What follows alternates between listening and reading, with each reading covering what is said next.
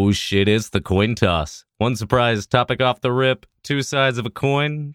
Tarek, before you call heads or tails today, I would like to remind you that last week, Joe Burrow called heads in overtime, and the Bengals won the game. Heads or tails, Tarek? You keep trying to convince me, but I- am sticking with it. Tails. John has a coin today. What is it? Uh, for like the fifth time in a row, it's actually tails. I don't know Oh, what the look hell's at wrong that. with this coin.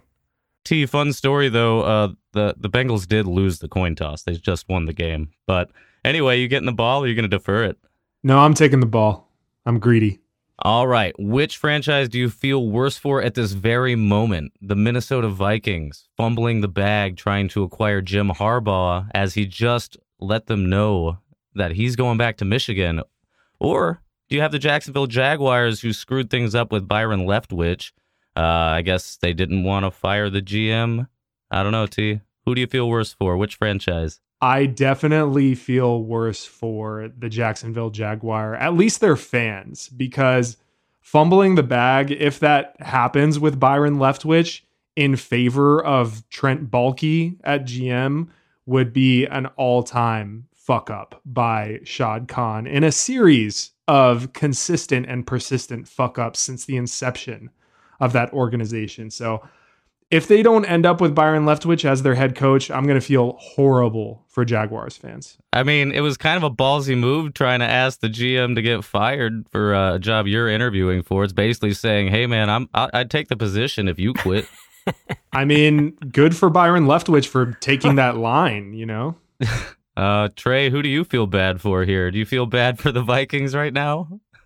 You know, uh, I'm not going to feel too bad for the Vikings because I do think they uh, they avoided a trap here. This is a, probably a blessing in disguise, not getting Harbaugh.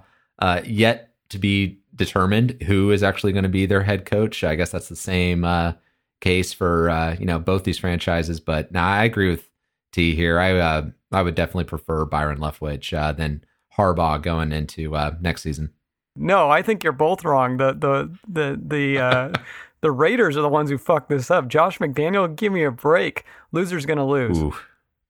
Josh McDaniels going back to the AFC West where he famously fucked up with the Broncos. Well, you know, he could always pull uh pull an Urban Meyer and give Tebow a call and just start things over. You know, Or or he could just pull a Josh McDaniels and just you know go back on the job offer now and just go back to New England before he even starts. Exactly. Yeah. That's exactly what I was going to say, Trey.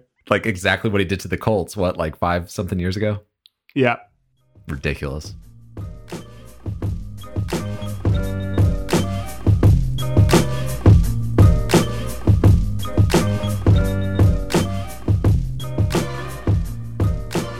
What the fuck is going on, everyone? Welcome into the Long Game Dynasty podcast, a weekly roundtable discussion about Dynasty fantasy football. I am your host, Tarek Angry Tevin Shwia. With me, as always, John Alexander, Trey Cryan, and Mitch Yates. It's two weeks in a row that we got all four of us here, which is like the first time that's happened in, I don't know, forever. So, you know, always a celebration. John, what's going on, man? Uh, about to get a nice little icing event here in Texas. Can't wait for the lights to go out. So if I'm not here next week, it's because I tried to murder the governor and I'm in jail forever. oh, saying that on on the air. Nice one, John.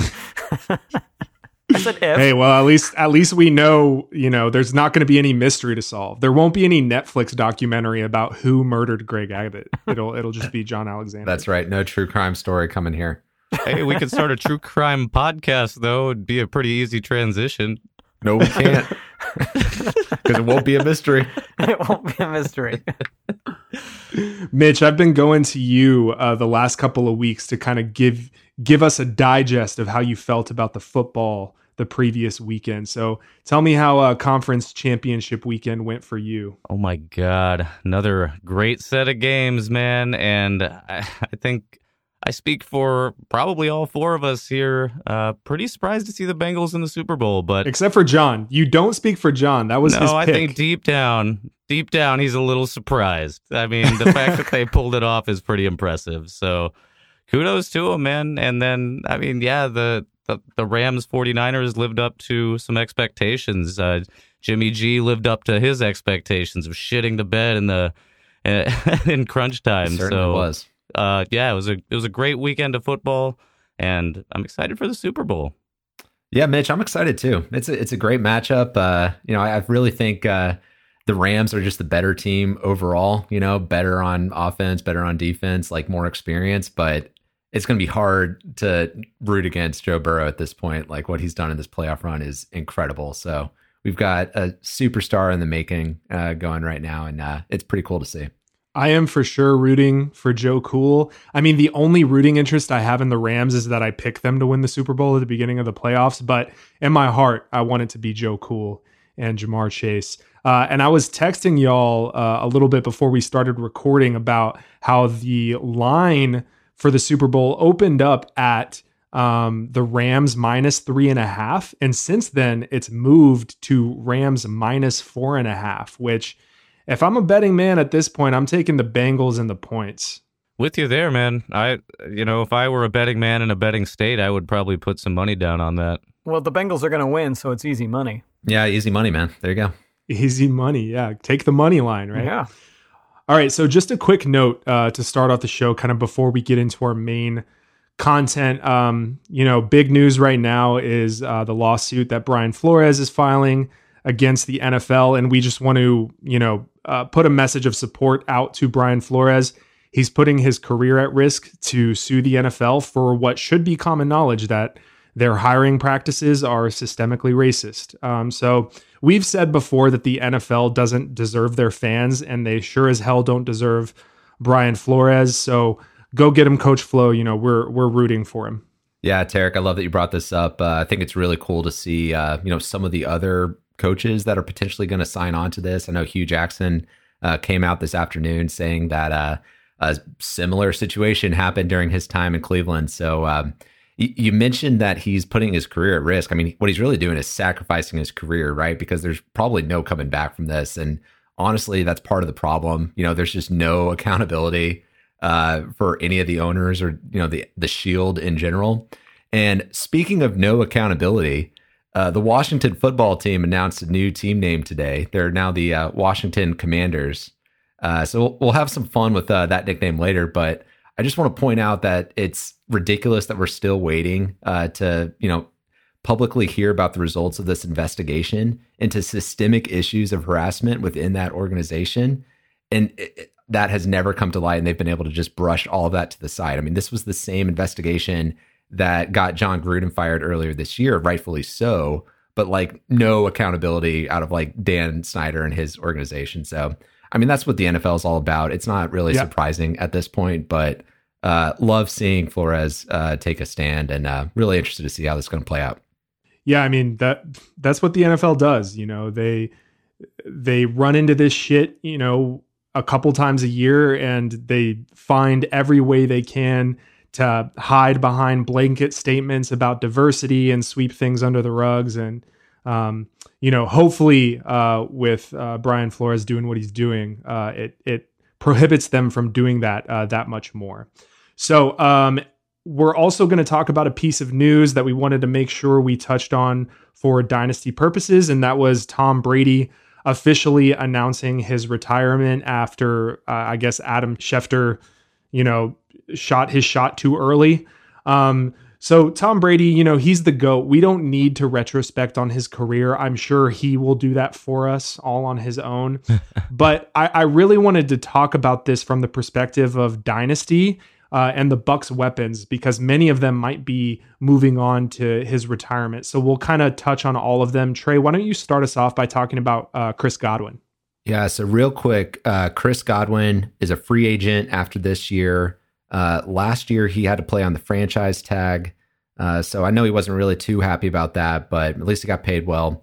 He was actually the wide receiver eight this year in points per game with 17.3. So that was better than I expected when I looked it up because it didn't really feel like it was that good of a year for him. But that's three years in a row now that he's finished in the top 15. In his second year in his career, he's finished in the top 10. So pretty good resume for a guy who's going to be 26 soon with so plenty of time left in the NFL too.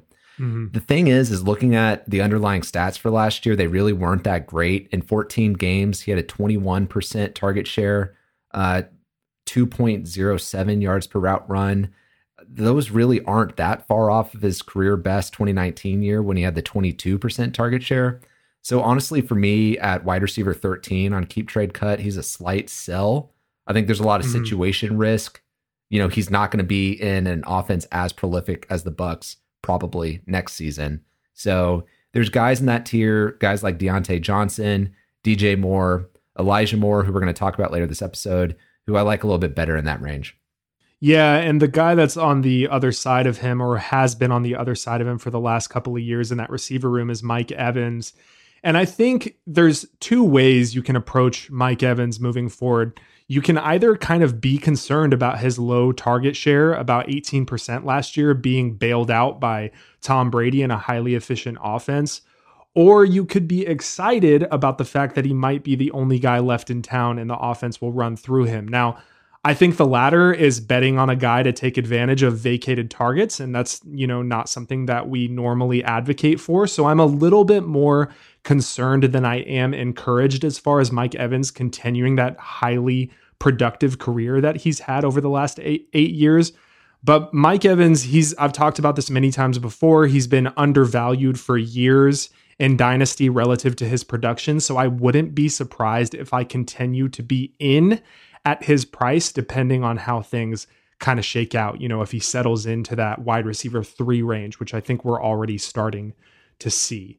Um, okay, so that's kind of the receivers. Mitch, um, I, you've been kind of Gronk's biggest cheerleader all season um, as early as or as late as last week, you were saying, you know, you'd pay up for Gronk. So, how are you feeling in the wake of this news? Feels bad, dude. Uh, one week or one week after I banged the table saying, "Go get him," Tom Brady goes and retires. So, you know, uh, I basically either need to eat my words or fully lean in, right? And so, let me tell you, the price is right like he couldn't be cheaper than right now than this week, right? Like send that third round pick into the wind again.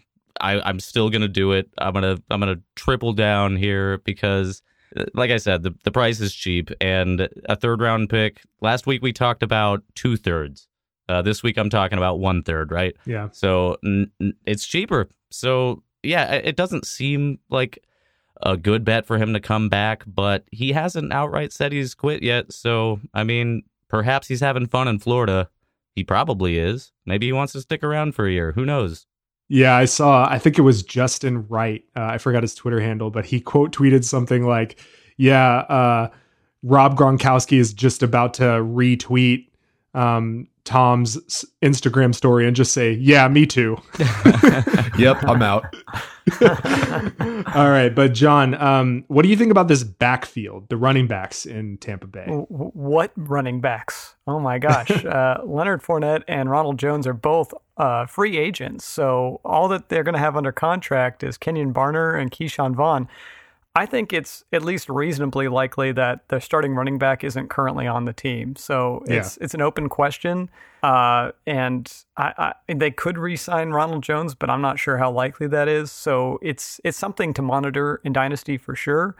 because uh, it's they're probably going to bring a guy, bring in a guy, and uh, whoever that is is likely going to jump up the boards if it's uh, you know somebody's going to walk into a starting position. Yeah, yeah, John, I was thinking the same thing. Like, there's probably going to be a lot of mock drafts, you know, mocking a rookie to the mm-hmm. the Bucs either at the end of the first or the end of the second.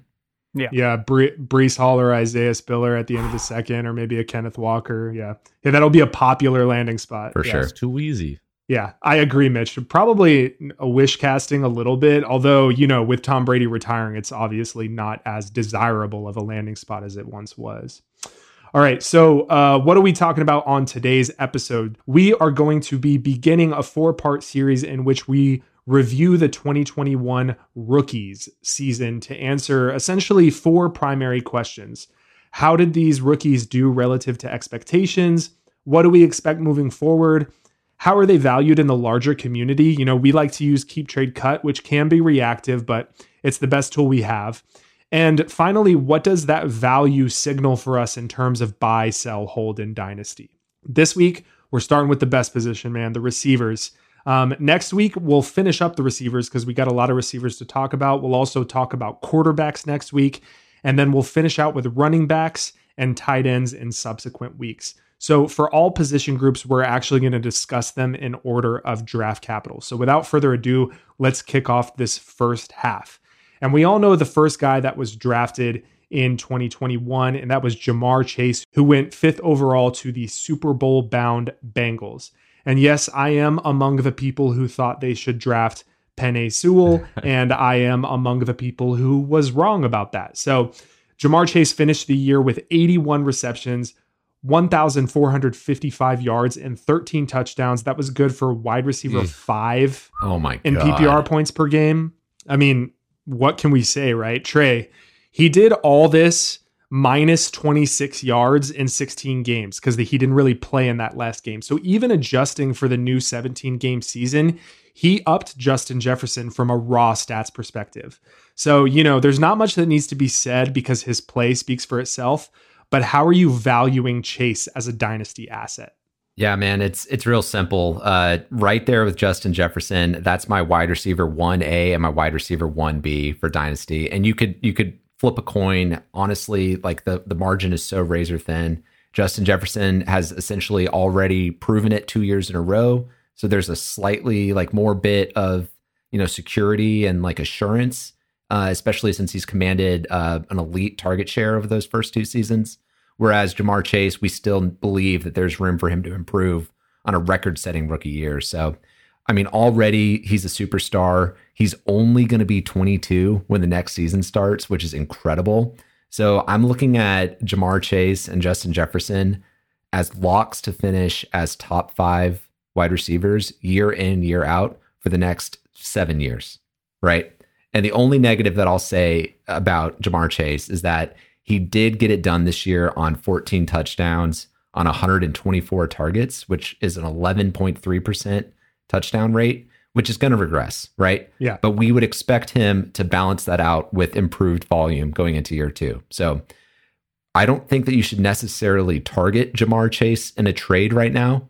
But if you've got him on your roster, I absolutely would not trade him away for anything less than a king's ransom. And, you know, a king's ransom to me would be something like AJ Brown and like two first round picks. Hmm. Whoa. Like- I, I would do AJ Brown in a single first. I- I would be comfortable. I don't know, man. you would That's- trade away Chase for that comfortably. I don't Yeah. know, man. I don't know. Especially a 23 first. It, if you could project high 2023 first, then maybe. But Yeah. no, I, I wouldn't do it. I, res- I I respect wanting the King's ransom. Guys, I I think we should just take a minute and appreciate how good Ja'Marr Chase and Justin Jefferson are. I mean, the top two wide receivers in Dynasty are also like the top receivers in redraft. Like this is like what a time to be alive, right? So Trey, I agree with you with the with the margins being thin as well.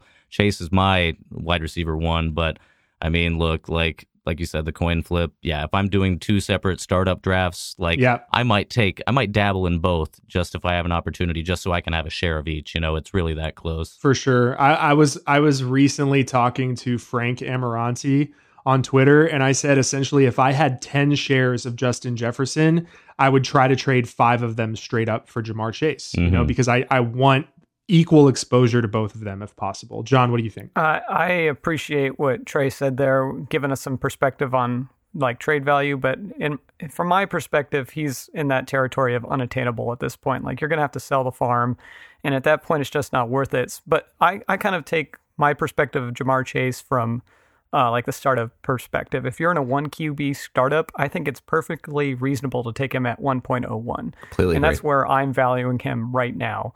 Uh, I, if he's on your roster, great. If he's not, that's probably too bad because you probably shouldn't try to go get him. But if you're Right. doing a startup and you've got the first overall pick, then yeah, I'd say go ahead and take Ja'Marr Chase. Yeah, and just the only thing I want to point out is a point that uh, Mitch brought up earlier, which is you know they are in that top five of redraft, right? And like there's only a handful of guys that I would maybe project to end above them. You know, Cooper Kupp, Davante Adams potentially, but you know besides that, like I think they're locks for the top five. You know, for the foreseeable future.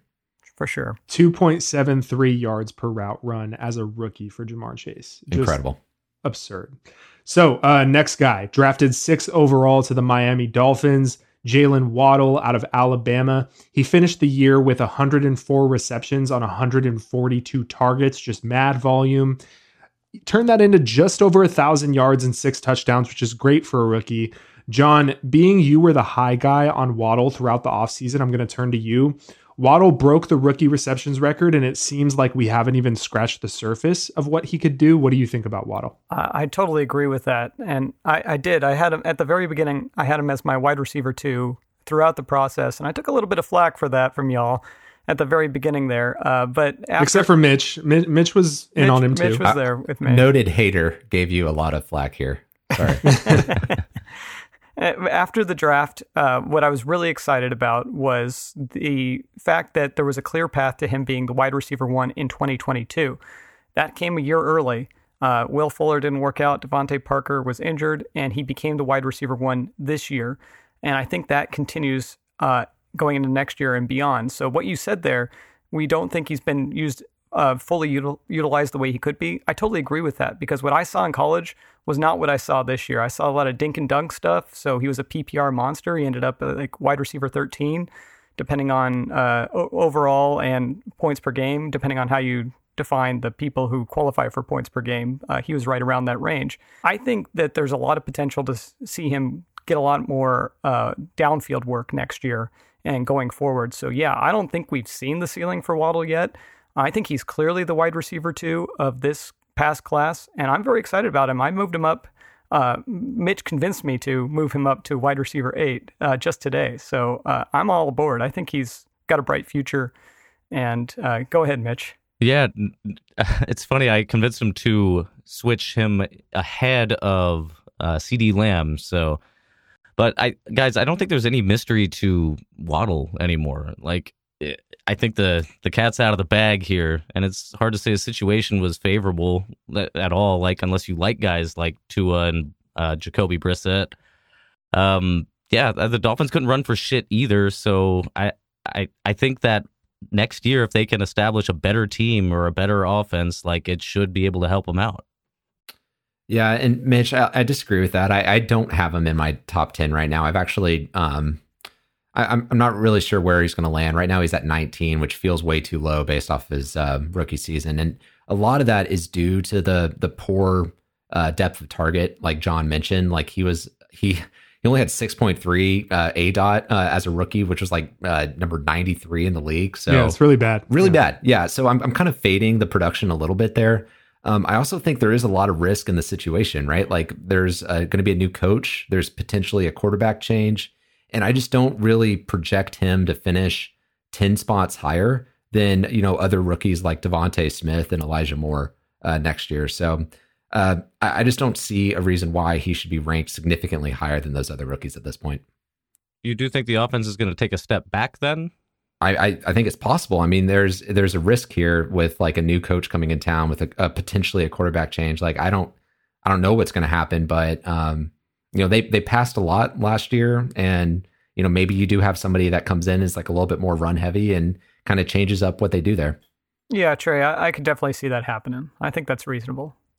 Yeah but wouldn't that be kind of focusing on the downside a little bit too much which is something you usually don't like to do trey? Like because the upside is also there that they get you know uh, an offensive you know, progressive minded guy that wants to pass a bunch and maybe wants to use Jaylen Waddle a little bit more down the field. I mean, that upside exists, right? Because we've also already seen an elite target share for a rookie. We've seen an elite target share, but we've not seen an elite air yard share, right? So he got all of his work like underneath. He created a little bit after the catch, but not a, you know, a lot.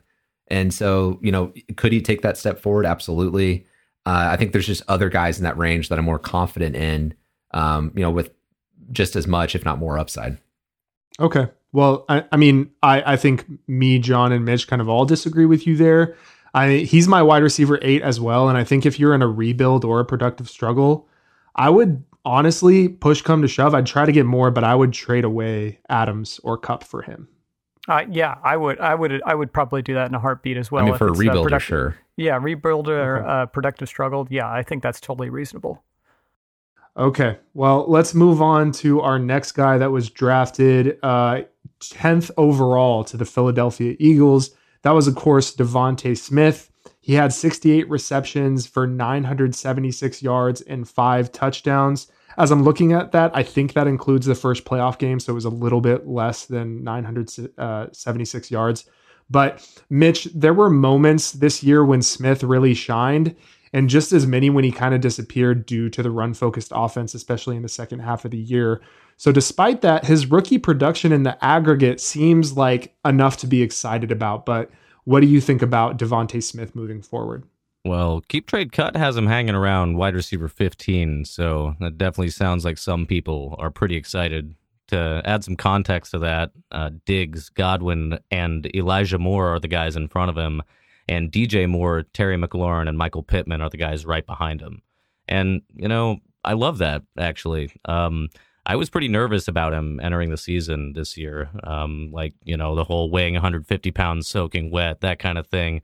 I wanted to see him like take that first NFL lap. I wanted to see how he responded to NFL corners and hits and all that stuff. And I think he passed with flying colors, right? Like 976 yards and five touchdowns on a rookie year is really good, you know, as, as long as you're not standing right next to Ja'Marr Chase or Justin Jefferson. So the other concerns you briefly mentioned, like the run focused offense, like kind of disappearing, that stuff doesn't really bother me. Like he's a playmaker, yeah. and I'm confident that he's going to get game planned even more next year. And you know, I know we already forgot, but the the Eagles actually made it to the playoffs this this year. You know, barely, but we'll count it. So all signs point to Jalen Hurts being the quarterback next year too. So more time, more chemistry. So uh, yeah, fly Eagles, fly. I guess. I've got him ranked as my wide receiver 20. I'm a little bit more apprehensive about uh, the situation. I think that Dallas Goedert kind of emerged as a primary receiving option to Jalen Hurts as the season went on. Uh, I kind of expected Smith to be that number one receiving option, and I don't necessarily see that at the end of the season. Uh, I, I, still, like I said, I have at wide receiver 20, so I still feel great about him. I think his trajectory is upwards. Uh, but I'm not as confident as I am, like say Waddle. So uh, yeah, I think I think it, you, have got a point there, Mitch. That uh, another offseason with Jalen Hurts is going to help. But I think we saw the Eagles' offense, and it's going to be very uh, Jalen Hurts centric, and I think that might hurt DeVonta Smith a little bit in the long run. Trey, I'm also a little bit below market on DeVonta Smith because I think his ceiling is probably like a high end wide receiver two unless he's Antonio Brown or something, you know? And maybe that's a little bit too BMI focused, but I think where he's rated on keep trade cut makes plenty of sense. I'm just a little bit below market with John. What do you think? Guys, there's a reason that film and tape evaluators loved this dude coming into the rookie draft. And I think we saw all of that on tape uh, during his rookie season. So I'm with Mitch here. I actually like him. Uh, above where keep trade cut has him at 15 like wow you compare him to jaylen waddle straight up like he beat out Waddle in terms of air yard share. He beat out Waddle. Oh, his terms- air yards were elite. Yeah, they sure were. And he beat him out in terms of yards per route run with similar target shares, like not too different. And there's a lot of things that could break in his direction that would allow him to take a big leap forward in year two. Philly could open up the playbook a little bit more for Hurts. Hurts could develop a little bit more as a passer, or, you know, they could potentially make a change at quarterback. Any of those scenarios could work out and boost DeVonta Smith's outlook. So I think he's a great target for a rebuilder, and he's a lot cheaper, significantly cheaper than Waddle is right now. If you just look at the market values. True, true. Yeah, let me just quantify uh, what Trey said there.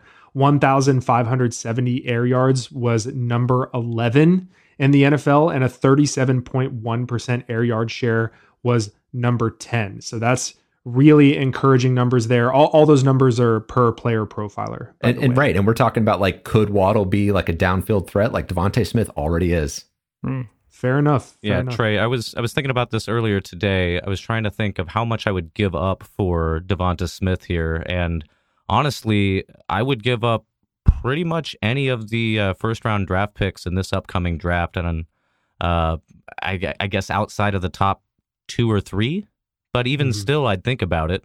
I'd probably give up. I'd probably give up 103. Yeah, um, yeah. For DeVonta Smith, that's where I'm but, at. Yeah, yeah. That's tough for me because I'm thinking about guys like Breece Hall and I'm thinking about uh, Treylon Burks here. Uh, so I think I'll end up with Burks right around this range. Uh, but I haven't quite got to that point in my ranks. But I'm I'm with you on that, Mitch. Like I I I love what he did as as a rookie. So yeah, mm-hmm. I'm I'm with you.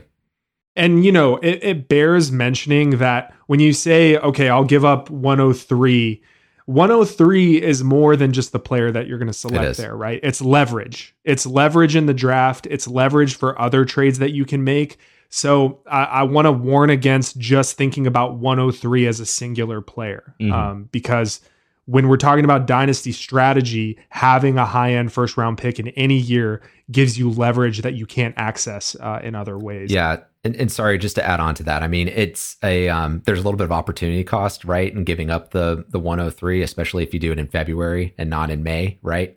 Um, but and also, I don't think DeVonta Smith is necessarily somebody you should be targeting as a contender going into next year, right? Because Yeah. he's probably not going to be a wide receiver one next season, right? Sure, sure. Okay, so let's move on to this final receiver we're going to talk about in the first half here, and that is Kadarius Toney, who was picked 10 picks after DeVonta Smith, 20th overall to the New York Giants. This was a pick that was universally clowned by all of us, but there was a fleeting moment in which he seemed to prove everyone wrong. I mean, he finished the year with only 39 receptions and 420 yards in 10 games played, no touchdowns to speak of. Trey, like I said, there were a few games that looked pretty encouraging for Toney against the Saints and the Cowboys. Not a lot of production, but there's some interesting peripheral numbers. What do you think about Kadarius Toney? Yeah, you mentioned the interesting peripheral numbers. The ones that really stick out to me uh, is the 28.9% target rate, Mhm. uh, which was good for number eight in the league, and then the 2.13 yards per route run. So he cleared that two yard uh, mark, which is kind of a nice indicator.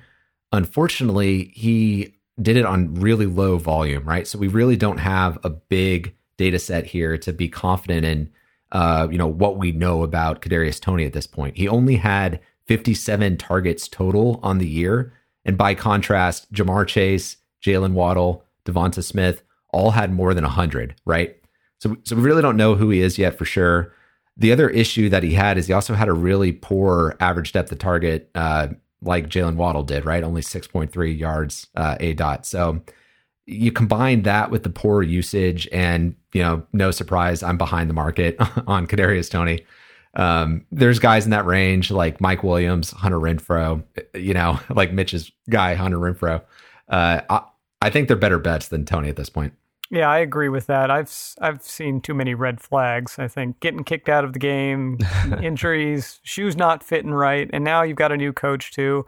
I think I'm I'm probably the low man here. I've got him as wide receiver 41 in my ranks. I've got him as my seventh ranked rookie wide receiver. Uh, I, I'm I'm not out, but I'm definitely not gonna overpay to try and get Kadarius Toney on my squad. I think that I'd be happy to move him if I if I did have him on my squad at this point, just because the red flags are there, new situation. There's it's just too much uncertainty. I'm not really interested in making a move for him at this point. Well, my wide receiver 32 rank seems a little spicier than I thought it was going to then. uh, keep trade cuts got him at wide receiver 35, so I guess I'm ahead of market here. Barely, And yeah.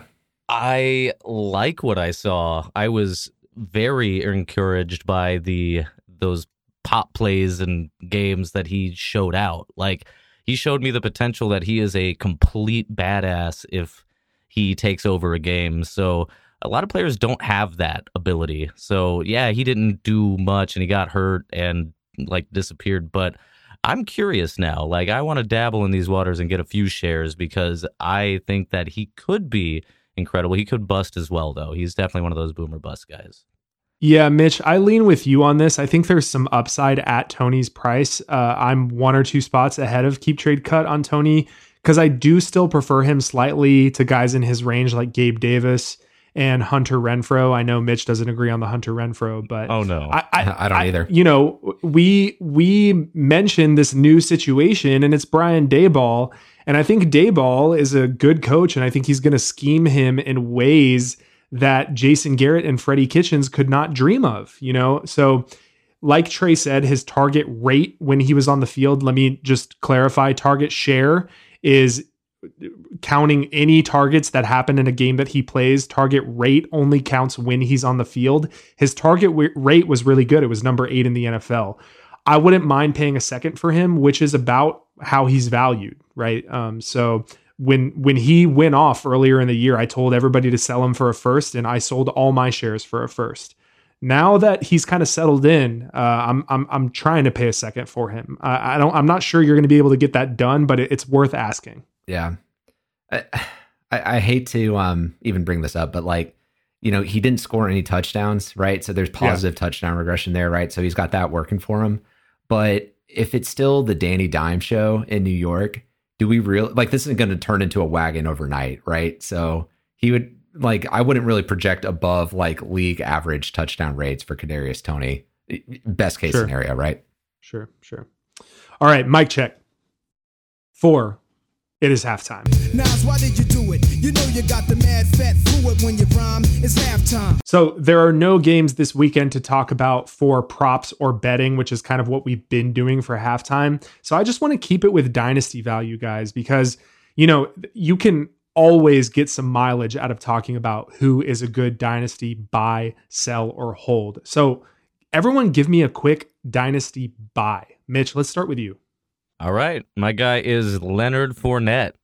Lenny is running back 30 on keep trade cut right now. And that just seems absurd.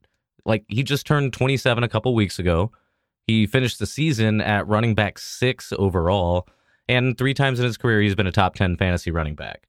And he's 30? Like, get the fuck out of here, guys. Uh, he's going for 2.02, uh, pick 2.02 in this year's draft.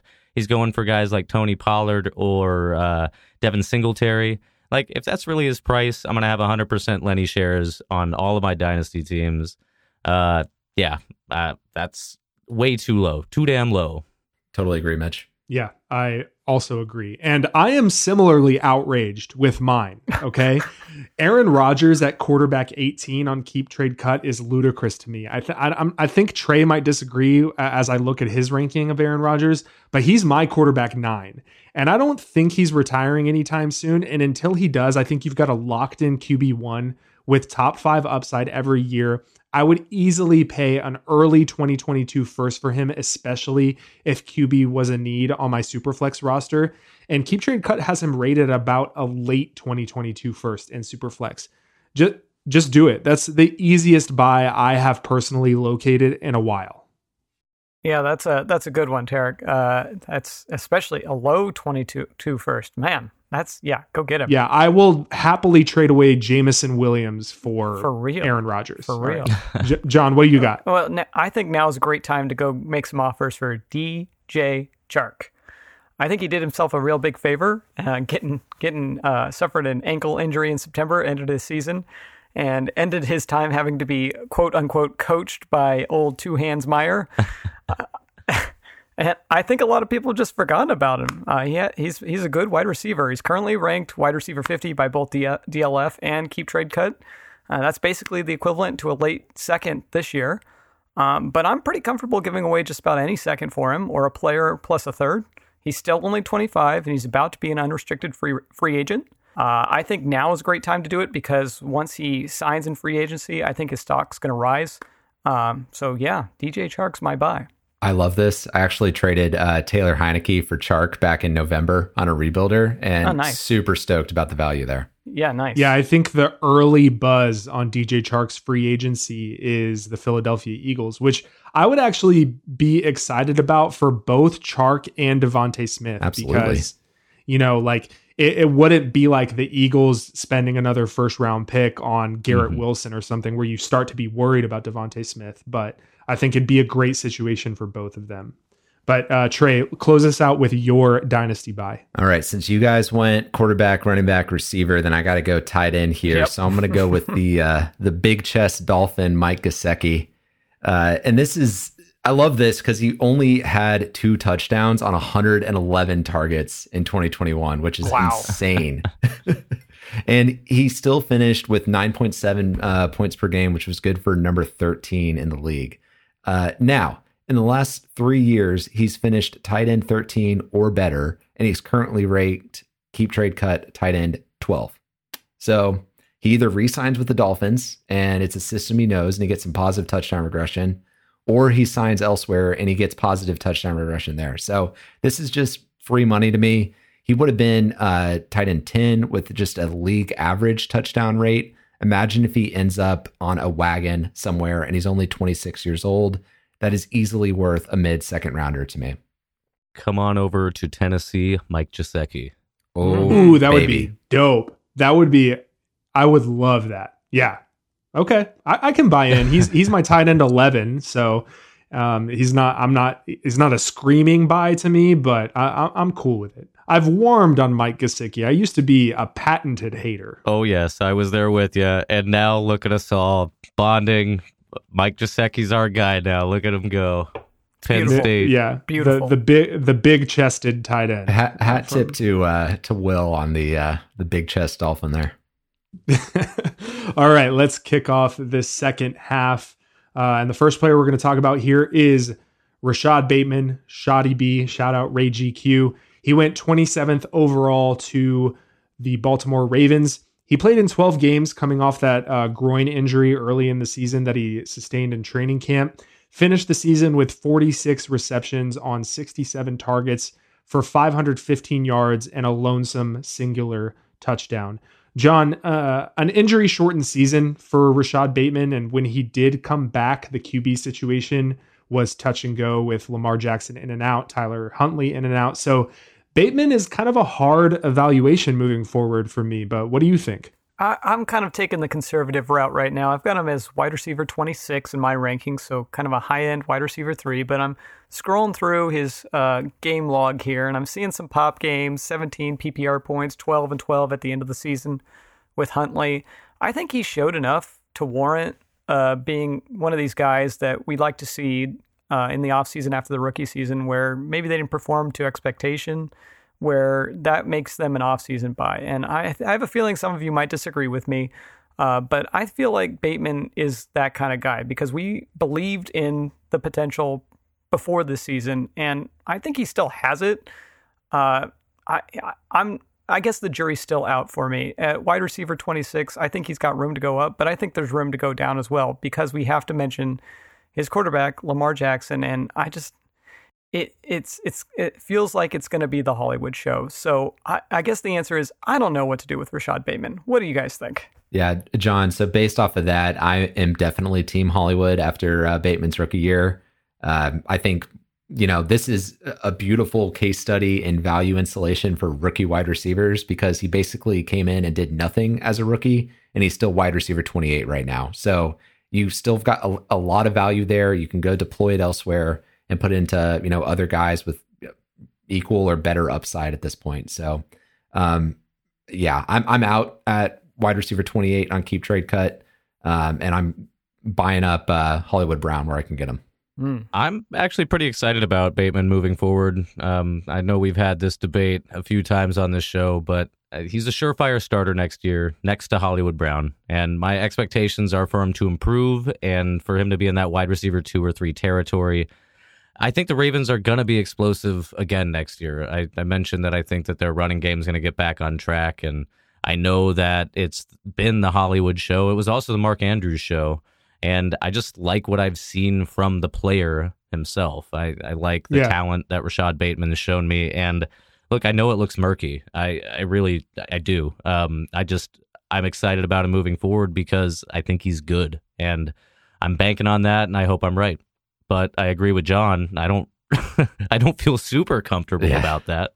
My my disagreement with that, Mitch, is you said he's a surefire starter, and I just I don't know that that's true because by the end of the season, you know, after he was presumably healthy and back from injury, he was yielding routes and targets to guys like Devin Duvernay and you know backup tight ends, right? So like that that talent and that surefire you know usage just didn't pan out at the end of the year. Yeah, I think I think you can make the argument that he wasn't fully recovered of it. You know, it takes you time to get uh, back in the swing of things. I don't know. I think the jury is still out. I am not out like Trey, but I'm also not in. So my dynasty take is I don't have one. Look, I reserve the right to buy back in if he pops. Okay. Yeah. Hey, why not? yeah, but Why I not? bu- I'm out now. Okay, sure. I, my shares, I'm not getting rid of them. Yeah. I, ha- I think I have two, and I'm just hanging on to them because I don't like where his perceived value is right now. I'd rather just bank on uh, the, the upside. I have been furiously trying to buy Hollywood Brown everywhere, and I I just can't get a share. Um, but for Bateman, I I think there's plenty of ceiling there. Um, I'm not sure he's got the top 12 ceiling. I thought coming in, like, I think it's hasty either way to say, oh, he's got that top 12 ceiling or he definitely doesn't have it. But, you know, it's possible. He's a good player, you know, elite college player. I think there's plenty of room to be excited, but I, I think it kind of sounds like we're all hedging here on Bateman. yeah. Yeah. Um, let's move on to our next player. That's Elijah Moore, who was the second pick of the second round by the New Jersey Jets. He finished the year with 43 receptions for 538 yards and five touchdowns. Mitch, this is your guy. He's he's been your guy. Between week 8, which is kind of the midway point of the season, and when he got hurt in week 13, he was the wide receiver 4 in PPR points per game with 18.9 points per game. I mean, remember that was propped up by five touchdowns, but it feels like we were robbed of a truly special second half of the season. So, how are you valuing Elijah Moore moving forward? Well, I'm not going to hedge. I'll tell you that. I I love the the right more wrong more thing we've done. I love the tug of war we've done on the show. But right now, the right more is Elijah. He's he's the king, and uh, I love him, man. That wide receiver four over five game span is fucking excellent. It's a small sample size, of course, but God, watching those games on tape, man, just a glimpse into his potential. Like he's got that weird reach, that speed, that swag. Like I think he's a special player. And then, you know, of course, he's on the Jets, right? Like uh, they're only 20th in passing yards, and the jury's definitely still out on the baby jet, Zach Wilson. So the Jets are going to jet, and it's really hard to ignore that when a good player goes to rot in New Jersey. So, and uh, perhaps it's easier for me because I do believe in Zach Wilson. You know, uh, if you don't believe in him, then it's easier to not believe in any pieces there in New Jersey. Uh, I just think you just got to shut out the noise and uh, up your Elijah Moore shares here. Keep Trade Cut has him a wide receiver 15, and that sounds steep, I guess, but I'm telling you it's not. Like, I would give up any of the first round picks this year. Um, I would give up Elijah Mitchell since his name is also Elijah and people are big on him. Uh, pair him with a with a second rounder. Like I'm I'm all in. I'm pushing my chips in. I like that. Yeah. Trey, what do you think? You you are also very high in ranks on Elijah Moore. I, I am very high, and uh, for good reason. I, I just don't see why Jaylen Waddle should be ten spots ahead of Elijah Moore right now. You know, like Elijah Moore got it done downfield. Similar, like unclear quarterback situations. Like Zach Wilson was a rookie last year. Like there's plenty of room for him to turn it around in year two, uh, or just be league average and like prop up the wide receiver one on his team, who is Elijah Moore. So yeah, I, am I'm, I'm all in on on Moore as well. Uh, unfortunately, I don't have him anywhere, but uh, yeah, I'm see what I can do in this offseason. But uh, yeah, I love his upside. I guess I'm the de facto low man here at wide receiver 21, which seems weird saying that about a rookie. Uh, I I think he's great. I uh, really I, he changed my mind during the season. Before the draft, I was kind of out, but as I watched him during the season, I, I got back in. I think he's got a bright future, but I don't necessarily see the same upside that y'all do.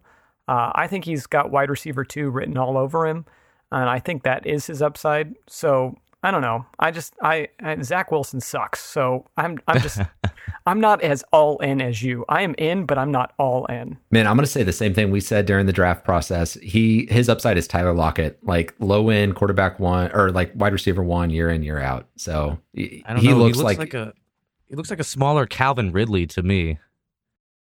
that, equally good. I, I think his his high projection is Tyler Lockett, Brandin Cooks, T.Y. Hilton, right? He's kind of in that range where, you know, he's smaller, but he's fast. He can work downfield. So, I, you know, Separate. I'm, I, I am a little bit below market on Elijah Moore, which I hate saying because I love Elijah Moore. I, I'm just not you know, from a value perspective, I'm not sure he's a strong buy right now. I'm I'm seeing so many buy Elijah Moore takes on Twitter, and it's kind of you're gonna have to pay infuriating be, just because everyone loves him. So I think you're gonna have to overpay to get the transaction yeah. done. So how could he be a buy? So sell wise, look, there's another Moore in this range.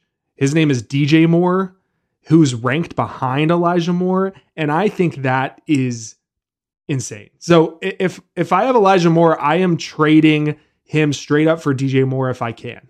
Look, I agree. I do think DJ Moore it should be valued higher, but that doesn't mean I should fade Elijah Moore at all. Like I think No, no. Hey, feel free to love Elijah Moore. I'm I'm all about loving Elijah Moore. I, I like him. I don't love him. I'll give you the guys this. I think Elijah Moore outproduces uh, Jaylen Waddle next year for fantasy, and we're gonna look. Everybody, the market's gonna look foolish for having a ten spot difference right now in their keep I'll- trade cut value. yeah, I'll, t- I'll I'll take that bet. Guys, go watch some tape. Go watch some tape on Elijah. Watch the and tape. Uh, try not to gush. Just just go watch one video and try not to gush. Are you are you Donald Trumping me right now? Check the tape. Check the tape. Bitch, I promise you, I will not do that. You you will not go go watch a video.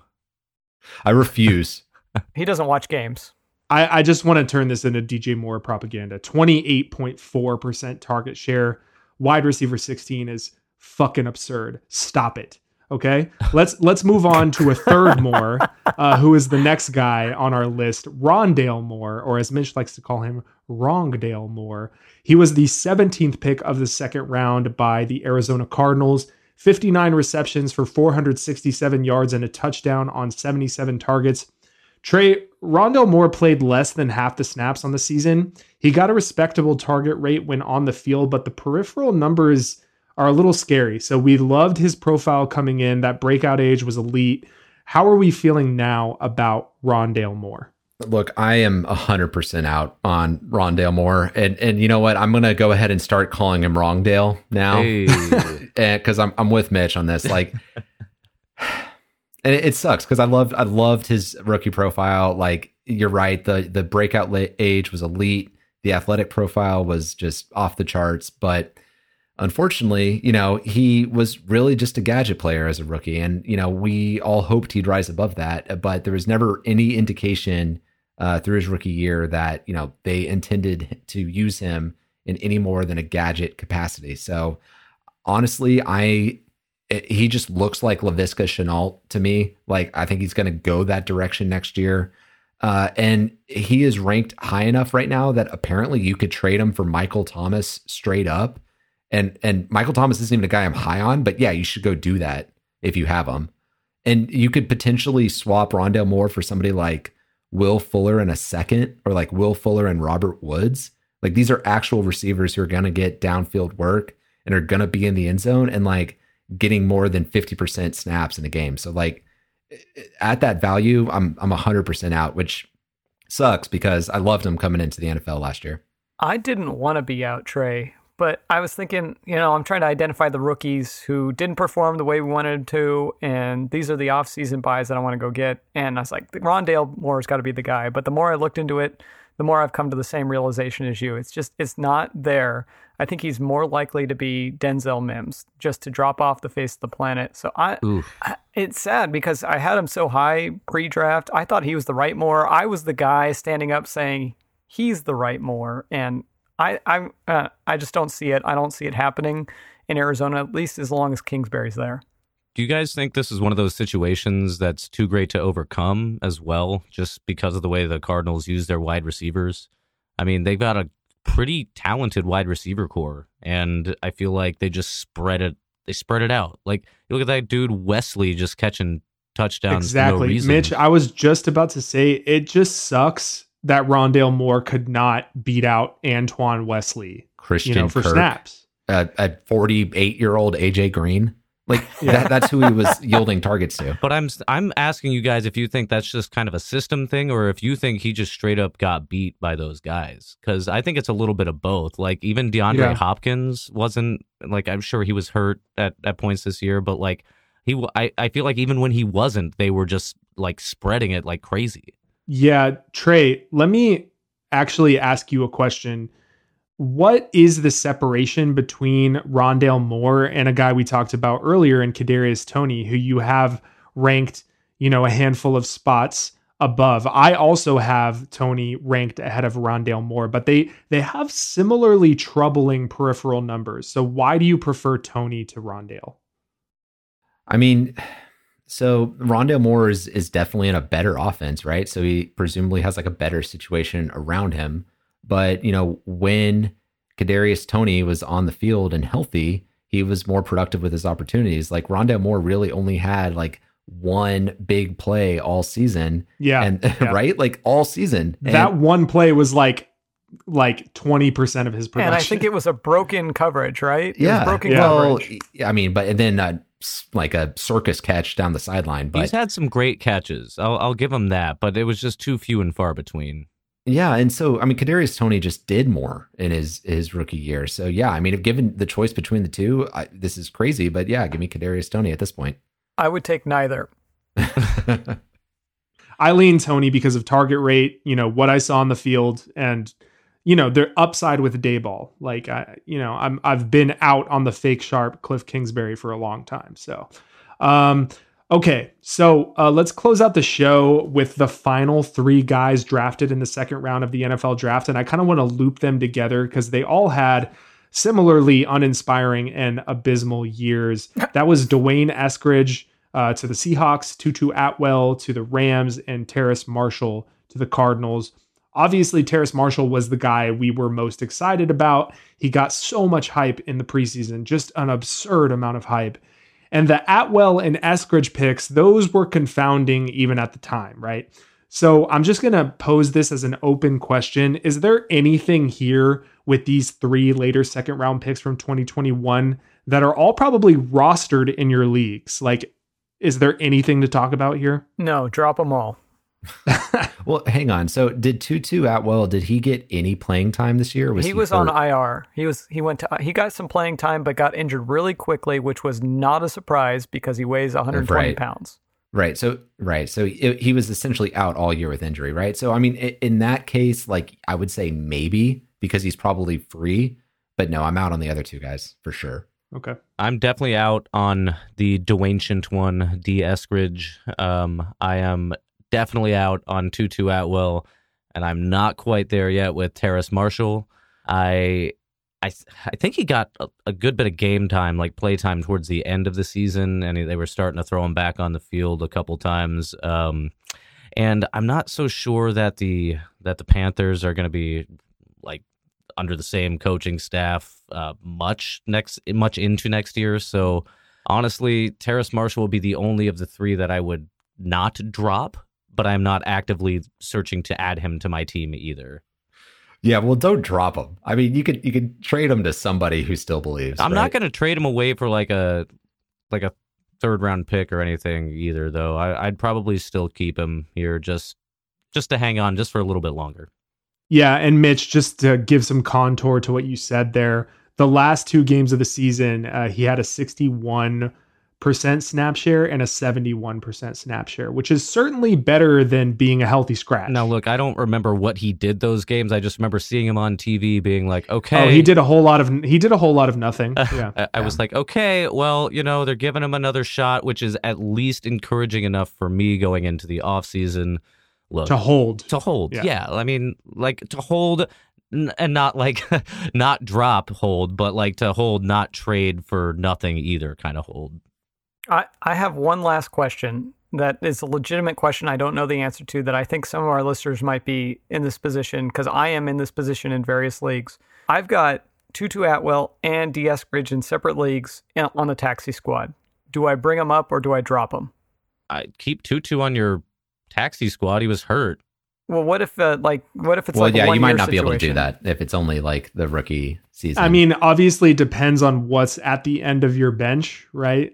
For Terrace Marshall, and I, I- you know, I'm I, I'm delaying because I don't know how to answer your question, John. but for Terrace Marshall, what I would say is I would trade him away for a third round pick if I felt confident that I could get a flyer handcuff running back in, for that third round pick. Right, I, I would prefer that in the 2022 class to Terrace Marshall. yeah, Or agreed. maybe even just wait till the draft. You know, Yeah. See if you got a guy that shows up late in the draft, and you're like, bam, let's make a deal. Yeah, if somebody falls, yeah, for sure. I want to close out by trying to answer John's question. So Trey or Mitch, what do you do if you've got D Eskridge and or Tutu Atwell on a taxi squad and you have And to you elevate have them? to bring him up. Well, look, I don't I don't care about D Eskridge at this point. So like he's droppable to me, or he is a throw in uh, trade piece. Like if I can get somebody to take him, Yeah. Um, but Tutu is potentially interesting just because he was an injury uh, situation all year last year. So he's somebody I might clear out, you know, one of my many uh, handcuff running backs for just to, you know, let him hang around a little bit longer and see what happens, you know, the first month of next season. And yeah, I agree with that. D. Eskridge is like uh, what what's that other dude? Swain, like Freddie Swain, uh, dudes you'll never start for for any any reason. You won't start him. So like, I mean, just Tutu, we don't know enough about. We just haven't seen enough. So I agree with you, Trey. Yeah, David Moore, one of the many wide receiver fours from uh, the Seattle Seahawks that Russell Wilson will make a star for a week, you know, once a yeah, year. put him in your DraftKings every now and then when you're feeling lucky. Otherwise, get him the fuck off your team. All right. Well, uh, that is going to do it for today's episode of the Long Game Dynasty podcast. Next week, we're going to get into guys like Josh Palmer, Dyami Brown, Nico Collins, and obviously the headline of that group is Amon-Ra St. Brown, the Sun God. And we'll also talk about quarterbacks next week. It was a good show, guys. Uh, hope y'all enjoyed. We will see y'all next week. Goodbye. Goodbye. Adios.